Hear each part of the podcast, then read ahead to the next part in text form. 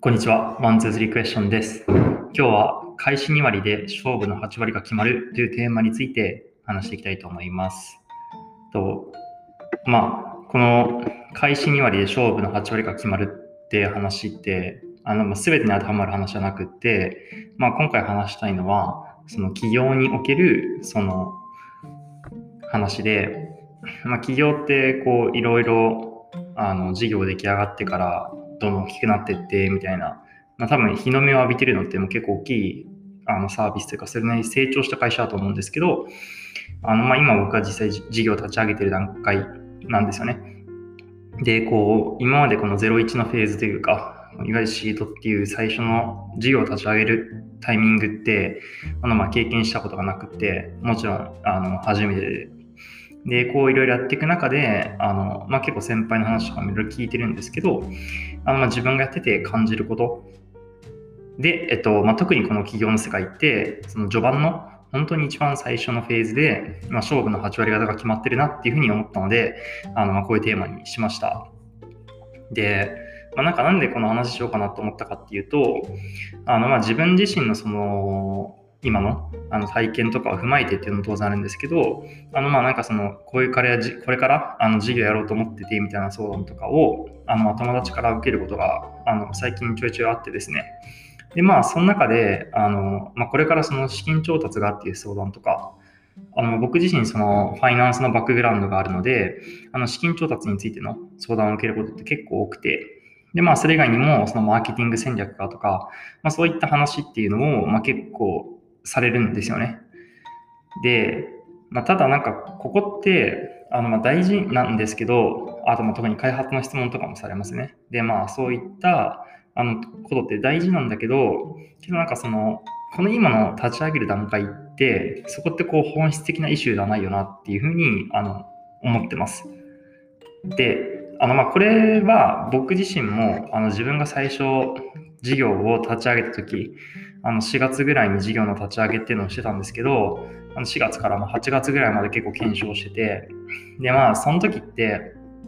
あの僕も結構なんかその開発どうしようとかあのマーケティング戦略ペルソナ化とかいろいろ考えたんだけどあの、まあ、なんか結局そこってそんなに大事じゃなかったなって今思っていてで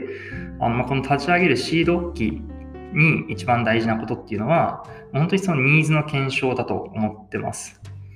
で、まあ、この、よくなんかね、ユーザーにただひたすら向き合えっていう話、ユーザーに向き合うことが一番大事って、あのまあよく言われるし、あの一通りこうスタートアップに関する記事とかあの読んだことある人だったら、まあ、よくその PMF、PMF って言われますけど、あのまあ大体読んだことあると思うんですよね。聞いたことあるっていう。だからなんかユーザーに向き合いなさいみたいな。ユーザーフォーカスって話って、もう聞き飽きてるし、あのまあそんなことは分かってるよっていう。で、まあ僕自身もそのよく分かってるよって思ってました。で、なんだけど、実際こうやり始めていくと、あの、なんかそのユーザーのニーズはあるっていう前提のもと、そこからその角度に話がみんな進んでいってしまってる。で、各有僕自身も、あの、まあ、今でもそういうふうになりがちだし、あの、そういうふうになってるからこそ、あのまあ、そこって本質じゃないなっていうのをあの気をつけるようにしてます。で、あの、まあ、いわゆるその、まあ、PMF とかを知らない人向けに話すと、まあ、その、いわゆるこのスタートアップって2つの側面があって、そのバリューがあるかっていう、そのこのサービスがあのこういうニーズがあって、こういうものだから受け入れられますっていう、まあ、そのサービスの強みっていうんですかね、っていうバリューと、でまあ、バリューがある上であのどんどん事業を伸ばしていくっていうような、まあ、グロースの側面があって、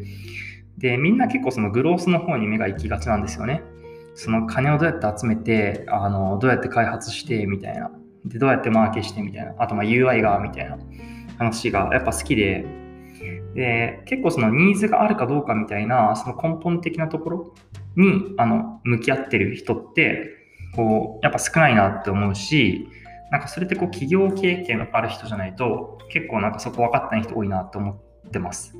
なんかそのよくコンサル的な感じでマーケのコンサルとかをあのしてくれるとか、あのなんだろうな、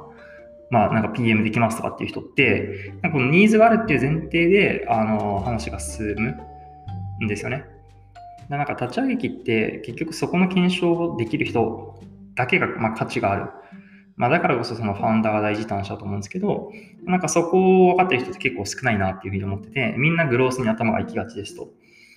なんかまあその例えるなら、そのまあ、例えば定食あるじゃないですか。で、そのまあ、定食における米っていうのが、まあ、ニーズの検証で、まあなんかついてくるそのおかず、それがチキンカツなのか、あの、なんだろう、タルタル南蛮なのか、あの、魚の、あの、鮭の塩焼きなのかっていう、そのおかずみたいな、よりその定食の満足度を上げるものみたいなのが、あの、まあ、マーケティングだったりとか、資金調達のノウハウだったりとか、UI だと思ってます。なんかこの間そのドアダッシュの上場で、ドアダッシュの MVP の話とか話題になったけど、本当にそのニーズがあるものだったら、本当にアプリとかなくても、ホームページのペライチであの全然問い合わせが来ますよっていう。そこでそれがすごい殺到するっていう。それがまあニーズの検証ですと。で、まあなんかここまではよくあるその、なんて言うんだろうな。いわゆるそのスタートアップの記事あるあるの話の説明になったんだけど、こう、なんで頭ではそのニーズの検証が大事だって分かっていても、その本質ではなくて、枝葉の論点、いわゆるマーケとかに話がいってしまうのか、あとま調達とかにこう考えがいってしまうのかっていう。で、まあそれは実際僕自身も陥ってるものだし、あの、陥った経験もあるし、まあ今も陥ったりすることがあるんだけど、なんかそのちょっと自己分析を踏まえながら、なんでこれが起きるのかっていうのをちょっと話したいなって、あの僕なりに考えたので、それを話したいと思います。で、まあ、大きく理由ってあの2つあって、1つはそのニーズがあると思い込んでしまう。そのこれはやっぱりそのその事業を立ち上げるっていうファウンダーのあのその事業に対する思い入れが強いから、まあ、そこに対してすごいバイアスがかかってしまってるんだと思うんですよね。で、まあ、その要は最初仮説を立てると思っていて、例えばなんかこういうサービスだったら売るだろうっていう。で、それをあの自分だったら思うっていうその思い込みで始めてしまうっていうのが一番大きいと思ってます。で、まあ、これって本当はそれを仮説を立てたら実際にニーズの検証をしなくちゃいけないんですけど、まあ、結構それってやっぱ泥臭くってなんかそれをあの、まあ、やらずしてニーズがあるだろうとあの、まあ、勝手に思い込んでそのバイアスのかかった状態で事業を作り込んでいってしまうっていうのが、まあ、一つ目。で、まあ、2つ目が、その、これニーズの検証とかよりも、そのマーケとか調達とかっていう格論の方が楽だからそっちに逃げてるっていうのがあると思います。その本当はニーズがないのに、マーケとか調達とか、あとま開発のせいにして、その、なんていうのかな、あのサービスが伸びてないっていうふうに考える。で、まあ、これって何でかっていうと、そのニーズの検証ってさっきも言った通りすごい地味だし、あとなんか、まあ、究極的にはその答えがないんですよね。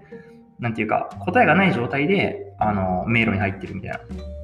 で、だからすごいタフなんですよね。精神的にも結構きついし、まあ、その作業的にも泥臭いしみたいな。で、じゃあ一方で、そのマーケティングとか開発とか調達って、こう、ある程度こうロジックがあって、で、まあ、そのメソッドがあるんですよね。フレームワークとか。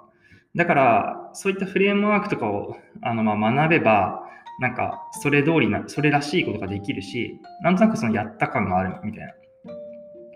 だから結局そっちの方が、あの、まあ楽だよねっていうところもあるし、プロフェッショナルみたいなお願いすると、まあそういったものを、あの、まあ使いやすいしみたいな。だから結局、そっち側の方にあの注力してしまうっていう。でまあ、それってある意味、こう、現実逃避に近い側面があるのかなと思ってるんですけど、まあそういった理由で、えっと、まあそのニーズの検証とかよりも、そういう枝葉の格論の方に走りがちっていう、大きいこの2つが、あの、まあ、理由なのかなっていうふうに思ってます。やっぱりその、厳しい現実よりも、あの、まあ、甘い夢というか、あの、いい夢を見たいっていうような、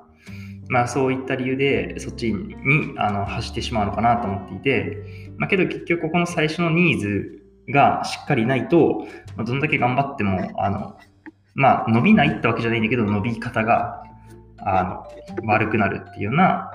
ことが出てきてしまうので、まあ、後々大変になるよねっていう話だと思ってます。で、まあ、ここまでこう、なんだろう、序盤が大事だって話したんだけど、まあでも結局ね、あの、ある程度のその決め打ちは必要だと思うんですよ。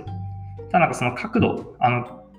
なんだろう、その当たる確率の高さみたいなところが大事だと思ってて、まあ、ある程度いけるなっていう肌感をつかんだら、まあ、ね、いつまでも考えても、その行動しないと前に進まないんで、あの、まあ、ある程度その行動すること、あの、ちっちゃく動いて、まあ、ちっちゃく失敗するのが大事なのかなっていうふうに思ってます。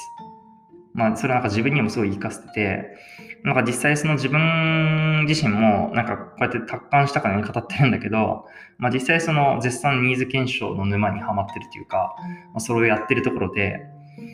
まあけど、その、で、いろいろ僕もそのスタートアップの記事とか読んで勉強してきてて、けど、あの、やっぱりなんかそれ通りにはうまくできてないっていうところがあって、まあそれをこう振り返って今話してるっていう感じです。あの、まあ、要は自分がなんかその仮説検証の初期に戻ることができたら、きっとこういうふうにやるだろうなっていうの。あの自分のま原体験。まあ、ただ、あのまあ結局やってみないとそれって分かんないっていうかあの実際にやって学ぶこともすごく多かったしあの今こうやって実際にアクションを起こしたからあこういうふうにやるべきだったなっていうふうにまあ学べてるので、まあ、なんか今僕の場合はそのまだ引き返せるというかあの意思決定を変えられるような動き方をしてたので、まあ、そこはまあやってよかったなっていうふうに思っています。まあ、ただその最短ルートであの駆け上がるとしたら、あのまあ、こういう落とし穴があって、で、まあ、そのユーザーのニーズ検証にフォーカスするってどういうことかっていうのが、まあ、頭の中にイメージできた方が、やっぱり圧倒的に効率的に動けるって思うので、あのまあ、そういったふうにあのもしこれからね、あの事業を立ち上げる人とかは、あの僕の失敗談というか、あの自分のちょっと苦労した体験とかをあの参考にしてもらえればなっていうふうに思うし、なんかこれはある意味こう僕自身がこの1年間動いてきて事業立ち上げていく中であのまあ学んだことなんで、まあ、それをこう自分なりにあのアウトプットするっていう意味で今日ちょっとお話ししてみました。まあ、なんか本当にそのユーザーが何を求めてるかっていうその大きい問いを見つけることができるかできないかっていうのが、やっぱりその勝負の分かれ目だと思ってて、僕も今絶賛その勝負をしてる段階で、まあこれが結構その本当に企業のその事業を作っていく上での、あの、まあ要素8割を占めてるんじゃないかなっていうふうにあの思ったので、まあ今日はそのね、あの、テーマで開始2割、まあスタート2割で勝負の8割方が決まるっていうテーマで話していました。まあ、なんか本当はね、箱根駅伝みたいにこう、後でバーって巻き返せるみたいな世界だったら、あの、ちょっと夢があるんだけど、結構そのスタートダッシュで勝負が決まってしまうっていうのが、まあ結構残酷だけどリアルなのかなっていうふうにあの思ってます。なんで、最初の、あの、まあ、マーケット選定と、